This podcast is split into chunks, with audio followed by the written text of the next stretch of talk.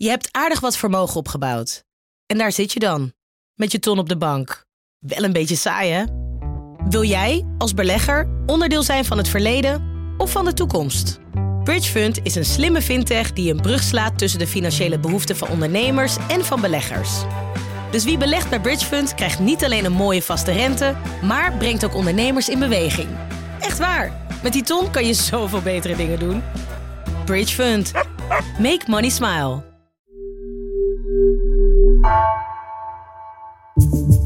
Vanaf de redactie van NRC het verhaal van vandaag. Mijn naam is Floor Boon.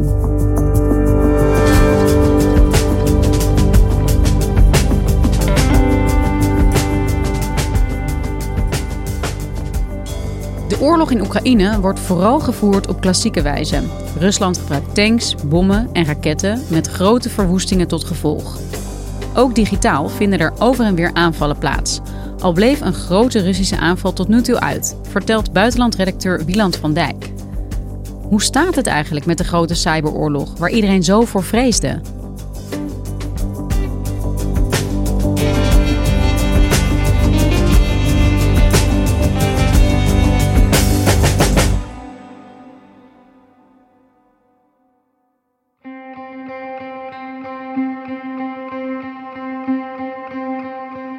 Collega Rosa Uiterwouw sprak laatst voor een artikel in de krant met Frank de Korte.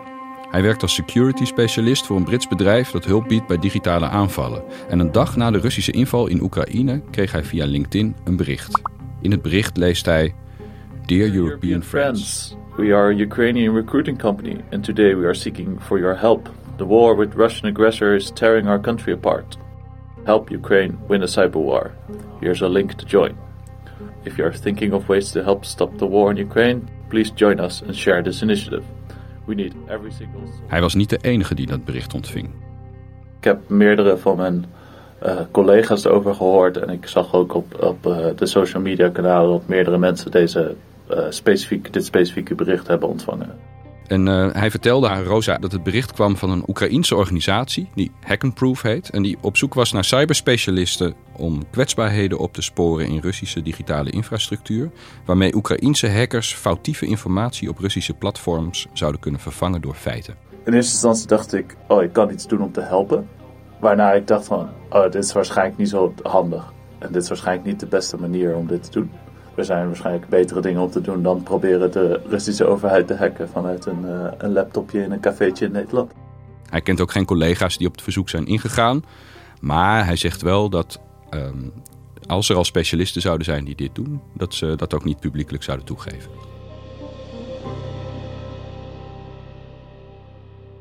Dus eigenlijk zien we hier een voorbeeld van Nederlandse hackers, uh, Nederlandse cyberspecialisten, die meteen na die Russische invasie in Oekraïne online gerecruiteerd zijn om zich ook echt te mengen in deze oorlog, digitaal in ieder geval.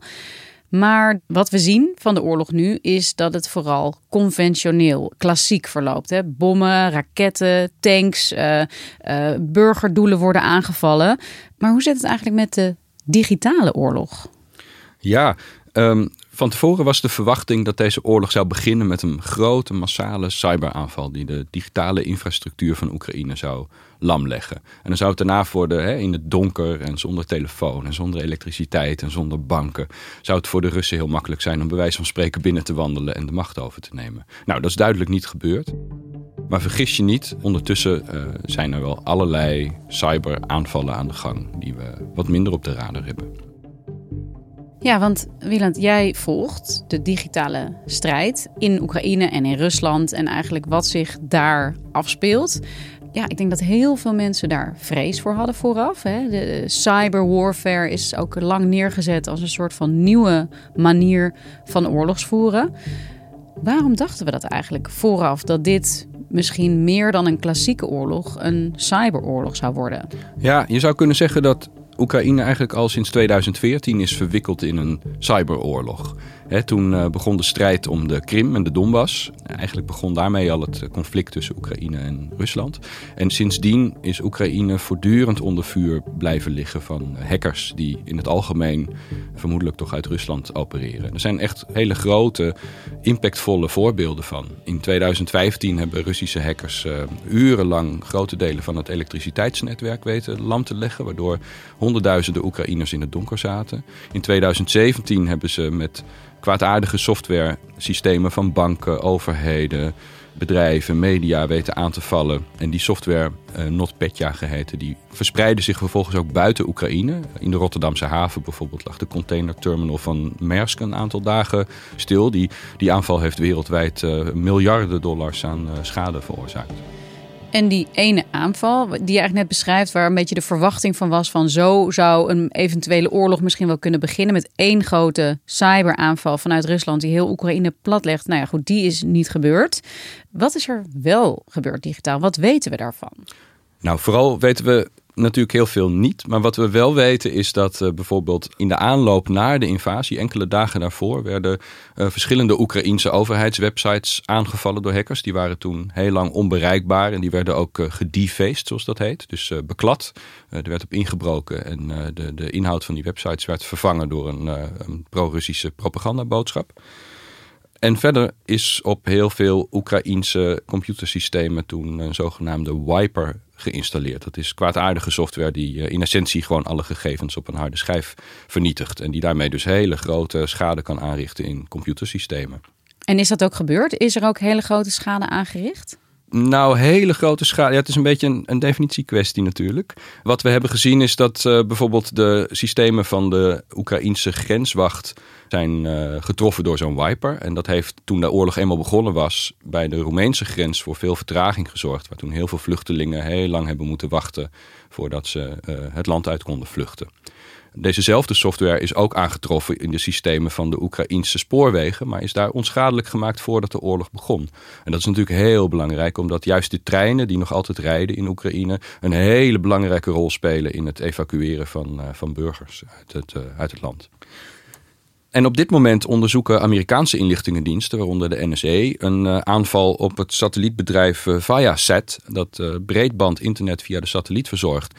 En in Oekraïne werd dat netwerk aangevallen op de dag van de invasie, waardoor onder andere een aantal politie- en uh, legereenheden uh, zonder internettoegang zat. We zien voortdurend aanvallen op internetproviders, op telecombedrijven. Maar in het algemeen weten die de schade snel te herstellen. En ze hebben ook de krachten gebundeld om uh, internettoegang zoveel mogelijk te garanderen. Dus bijvoorbeeld de drie grootste mobiele providers, uh, Kyivstar, Vodafone en uh, Livecell, hebben onderling afgesproken dat op het moment dat het netwerk van één van de drie uitgeschakeld wordt, dat alle klanten gebruik kunnen maken van een van die andere netwerken. Een ander voorbeeld is uh, de deepfake, de vervalste video van de Oekraïense president Zelensky, die uh, dankzij een hack op de Oekraïense televisie te zien is geweest en waarin het leek alsof Zelensky de overgave van zijn land aankondigde. І раджу скласти зброю і повернутися до своїх сімей. En uh, hij heeft dus heel snel hierop kunnen reageren door een, uh, een, nieuwe video op te nemen waarin te zien was dat hij uh, levend en wel in Kiev was en dit nieuws ontkende. En daarmee heeft hij deze, deze informatieaanval denk ik wel, wel goed af weten te slaan. En Wieland, wat is er eigenlijk bekend over die daders? Als je het hebt over Russen en Russische hackersgroepen, wat weet je daarvan? Heel veel en heel weinig. Dat is precies het ingewikkelde bij hackersgroepen. En we weten van uh, Rusland dat het een grote hackerscommunity heeft. En een deel daarvan bestaat uit uh, nou ja, officiële aan de inlichtingendiensten, aan het leger verbonden uh, cyberdivisies. Maar daarnaast is er ook een heel groot grijs gebied van criminele hackers die zich uh, al dan niet vrijwillig, soms uh, wel, soms niet, voor het karretje van het, uh, van het Kremlin laten spannen. En um, ja, de mate waarin die worden aangestuurd, rechtstreeks of indirect vanuit het Kremlin, is, is heel lastig vast te stellen. En wat weten we over de Oekraïners? Want die vechten natuurlijk digitaal ook terug. En uh, ja, zoals je begon te vertellen, uh, worden er dus ook mensen uit Nederland gerecruiteerd. Wat is daarover bekend? Hoeveel ja, digitale hulp krijgt Oekraïne eigenlijk uit het Westen? Oekraïne heeft in ieder geval in de afgelopen jaren, ik zei net al, sinds 2014 ligt dat land al enorm onder vuur. enorm geïnvesteerd in zijn cyberdefensie. En dat hebben ze niet alleen gedaan. Ze hebben ook ontzettend veel hulp gekregen vanuit het buitenland. Ook in de maanden eh, voor de oorlog uitbrak zijn er eh, heel veel eh, deskundigen, met name uit de Verenigde Staten en het Verenigd Koninkrijk, naar Oekraïne afgereisd om te helpen daar systemen te beveiligen, malware op te sporen die misschien al geïmplanteerd was in computernetwerken. Wat je in ieder geval ziet is dat er een soort eh, crowdsourcing gaande is. Hè? Dus uh, uh, Oekraïne heeft de oprichting aangekondigd van zo'n IT Army of Ukraine. Dat is een soort vrijwilligersleger van cyberactivisten, van hackers. En volgens de Oekraïners, dit is moeilijk te verifiëren, maar heeft dat leger inmiddels bijna een half miljoen leden. Maar dat is echt rijp en groen door elkaar. Daar zitten specialisten tussen die, die echt heel goed weten wat ze doen. En uh, ook ontzettend veel goedwillende amateurs die dat misschien wat minder goed weten. En een, een tweede groep die zich uh, in ieder geval openlijk in de strijd heeft gemengd is uh, Anonymous. Het, het hackerscollectief dat we misschien allemaal nog wel kennen omdat het zich het, in het verleden heeft opgenomen tegen onder andere tegen Scientology of voor Assange, de WikiLeaks oprichter. Greetings, citizens of the world. This is a message to Vladimir Putin from Anonymous. Mr. Putin, you will face unprecedented cyber attacks from all corners of the world. Members of Anonymous have declared cyber war against your aggressive regime. En op welke manieren uh, mengen deze groepen zich dan in de strijd? De groepen als Anonymous? Ja, het is heel wisselend. Van Anonymous weten we dat ze beweren te hebben ingebroken op de Russische televisie en daar beelden van de Oekraïnse oorlog te hebben uitgezonden. Dat is een claim die we niet kunnen verifiëren. Ze zeggen ook te hebben ingebroken bij een Wit-Russische wapenfabrikant en handleidingen van wapentuig te hebben gepubliceerd, waardoor de Oekraïners zich daar beter tegen kunnen verweren. Je ziet ook veel ludiekere manieren van verzet. Dus bijvoorbeeld in de eerste dagen van de oorlog hebben heel veel mensen uh, naar oproepen van uh, Anonymous in de restaurantrecensies op Google Maps voor Russische restaurants hebben ze berichten over de oorlog achtergelaten. Om zo de informatiemuur, de censuur in Rusland te doorbreken en de Russische bevolking te bereiken. En hoe zit het eigenlijk als je het hebt over aansturing bijvoorbeeld? Jij zei net van uh, dat Oekraïense uh, cyberleger heeft misschien wel een half miljoen uh, hackers wereldwijd die zich daarbij aansluiten. Maar ja, hoe stuur je zoiets ja, aan? Nee, dat is inderdaad een, een probleem. En uh, de, Oekraïense overheid begint zich ook langzaam maar zeker een klein beetje te distancieren van dat IT-army. Omdat uh, het doet natuurlijk twee dingen. Het uh, spant zich in om Oekraïense systemen te beveiligen, te verdedigen. En tegelijkertijd voert het ook voortdurend aanvallen uit op Russische doelen, zou ik maar even zeggen. en daar zit van alles en nog wat bij. Dat, dat zijn overheidssites, maar dat zijn ook bijvoorbeeld websites van banken of van nutsvoorzieningen. Waarmee je misschien wel juist de Russische bevolking erg treft als zo'n aanval uh, succesvol is. Een tweede probleem is dat je, juist omdat het zo'n ongecoördineerde aanval is, ook niet zo goed weet wat de gevolgen zijn en of je niet iemand anders voor de voeten loopt. Het is best mogelijk dat dit, die IT-army uh, allerlei operaties van inlichtingendiensten voor de voeten loopt.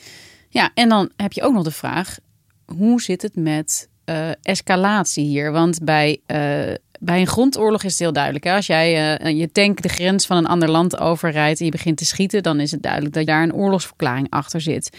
Is er bij cyber ook een soort rode lijn? Ik bedoel, de NAVO, uh, Europa, Amerika zeggen wij willen eigenlijk echt niet betrokken raken. We willen niet in dit conflict stappen. Maar is dat risico met hacken niet levensgroot dat dat dan toch wel gebeurt? Er is een grens en tegelijk weet niemand precies waar die ligt. De NAVO heeft al een aantal jaar geleden gezegd dat artikel 5, het, het artikel dat stelt dat een aanval op één lid, lidstaat een aanval op het bondgenootschap is en tot uh, tegenaanvallen kan leiden, dat dat ook geldt voor cyberaanvallen. De vraag is alleen op welk moment hè, wordt een cyberaanval als een oorlogsdaad aangemerkt. En dat, daar, daar zit een enorm lastig grijs gebied. Het is natuurlijk veel minder evident dan een raketaanval of een, uh, een grensoverschrijding. Uh, hè, wanneer het een oorlogsdaad is. Een tweede probleem is dat, dat cyberaanvallen veel minder makkelijk toe te schrijven zijn. Als het Russische leger de grens overrolt, dan weet iedereen wie het is. Uh, als er een, uh, een, een, een, website of een, een elektriciteitsnetwerk ineens gehackt wordt, ja, dan kan het Kremlin nog altijd wijzen naar die criminelen waar ze, waar ze geen controle over zeggen te hebben. En dan vraag ik me toch ook af, hoe zit het dan met die grote aanval die iedereen had verwacht en die is uitgebleven? Waarom is dat zo? Zijn de Russische hackers misschien wel minder goed of minder capabel dan we hadden gedacht? Of is dit ook echt een strategie van Poetin om niet volledig op die cyber in te zetten?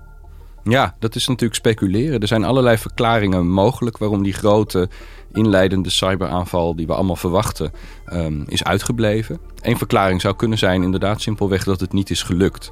dat, dat, dat kan. Uh, ik zei net al, Oekraïne heeft enorm geïnvesteerd in zijn cyberverdediging. Dus het kan best zijn dat het gewoon niet is gelukt een andere verklaring zou kunnen zijn dat uh, ook voor de Russische hackers dit niet hun uh, hoogste prioriteit is geweest. En dat ze zich toch veel meer hebben willen concentreren op andere cybertaken, zoals de verdediging van hun eigen digitale systemen of het uh, inwinnen van inlichtingen. En ten derde is het natuurlijk nog mogelijk dat ze zich hebben ingehouden omdat ze de digitale infrastructuur in Oekraïne zelf heel hard nodig hebben. En uh, een, een uh, mooi voorbeeld daarvan is wel dat uh, het Russische leger beschikt over een geavanceerd versleuteld communicatiesysteem dat ERA heet. En dat werkt via de 3G en 4G verbindingen. En in de strijd om de stad Kharkov hebben ze de zendmasten van dat netwerk tijdens de strijd zelf uh, verwoest, waardoor hun eigen communicatie niet meer werkte. En ze moesten terugvallen op uh, lokale netwerken met uh, prepaid kaartjes en walkie-talkies en allerlei andere onbeveiligde verbindingen, waardoor de Oekraïnse diensten konden meeluisteren. En dan is er nog een, een laatste mogelijkheid, die eigenlijk het meest onheilspellend is, namelijk dat het nog moet komen. Amerikaanse president Joe Biden bijvoorbeeld, die waarschuwde deze week nog dat volgens hem de Russen op het punt zouden staan om uit wraak voor de westerse sancties grote cyberaanvallen te plegen op westerse digitale infrastructuur. Based on evolving intelligence, Russia may be planning a cyber attack against us. As I said, the magnitude of Russia's cyber capacity is fairly consequential, and it's coming. En Wieland, hoe moeilijk ook in dit stadium van de oorlog, als je probeert de balans op te maken van de sterkte van die digitale legers, om het even uh, zo te noemen. Wat zien we nou nu gebeuren? Is Oekraïne eigenlijk veel beter dus in staat om alles af te slaan en ook misschien terug te slaan zelfs? Want ja, dat voorbeeld wat je net geeft van die communicatiesystemen in Kharkov, dat klinkt ook wel als een soort knulligheid van Rusland. Ja, het lijkt erop dat uh, Oekraïne het wat beter doet dan verwacht. En misschien ook dat de Russen het wat minder goed doen uh, dan we hadden verwacht. Maar je moet niet vergeten dat er ondertussen ook nog een enorme informatieoorlog gaande is. Die zich ook voor een heel groot deel online uh, afspeelt. Zelensky is een behoorlijk internet-savvy, relatief jonge president. Die enorm bekend is nu ook dankzij zijn, zijn voortdurende videotoespraken online. En, en ook in, in parlementen wereldwijd. This aggression was very difficult. We resisted. We will resist in the future. Maar ook um, de filmpjes die heel snel na de inval werden verspreid van uh, Oekraïense boeren die buitgemaakte Russische tanks meesleepten. Uh, filmpjes van Russische krijgsgevangenen die uh, om hun moeder riepen. Wat trouwens een schending is van het oorlogsrecht. Hè? Dat, soort, dat soort filmpjes. Uh, maar ook de Russische desinformatiecampagne. Hè? Waar Rusland bijvoorbeeld de Verenigde Staten ervan beschuldigt om in Oekraïne aan biologische en chemische wapens te werken. Dus het zaaien van twijfel, het verspreiden van informatie die niet klopt. Um, dat is een heel belangrijk onderdeel ook van deze strijd. In die informatieoorlog lijkt Oekraïne het eigenlijk heel goed te doen. Maar we moeten niet vergeten dat uh, in Rusland ook uh, binnenlands een hevige informatieoorlog woedt. En uh, daarin staat Rusland misschien wel met 3-0 voor. Denk maar aan de blokkade van Facebook en Twitter en Instagram. de strenge wetgeving die media verbiedt om zogenaamd nepnieuws over de speciale militaire operatie te verspreiden. Um, hè, steeds meer Russen uh, hebben geen enkele toegang meer tot uh, onafhankelijke informatie van uh, buiten de propagandakanalen. Ja, dus we moeten ook op basis van wat je allemaal zegt, vooral niet te veel achterover gaan leunen en ook niet onderschatten wat de kracht is van die digitale en ook die informatieoorlog die die Russen op dit moment aan het voeren zijn. Ja. Dankjewel, Wieland. Graag gedaan.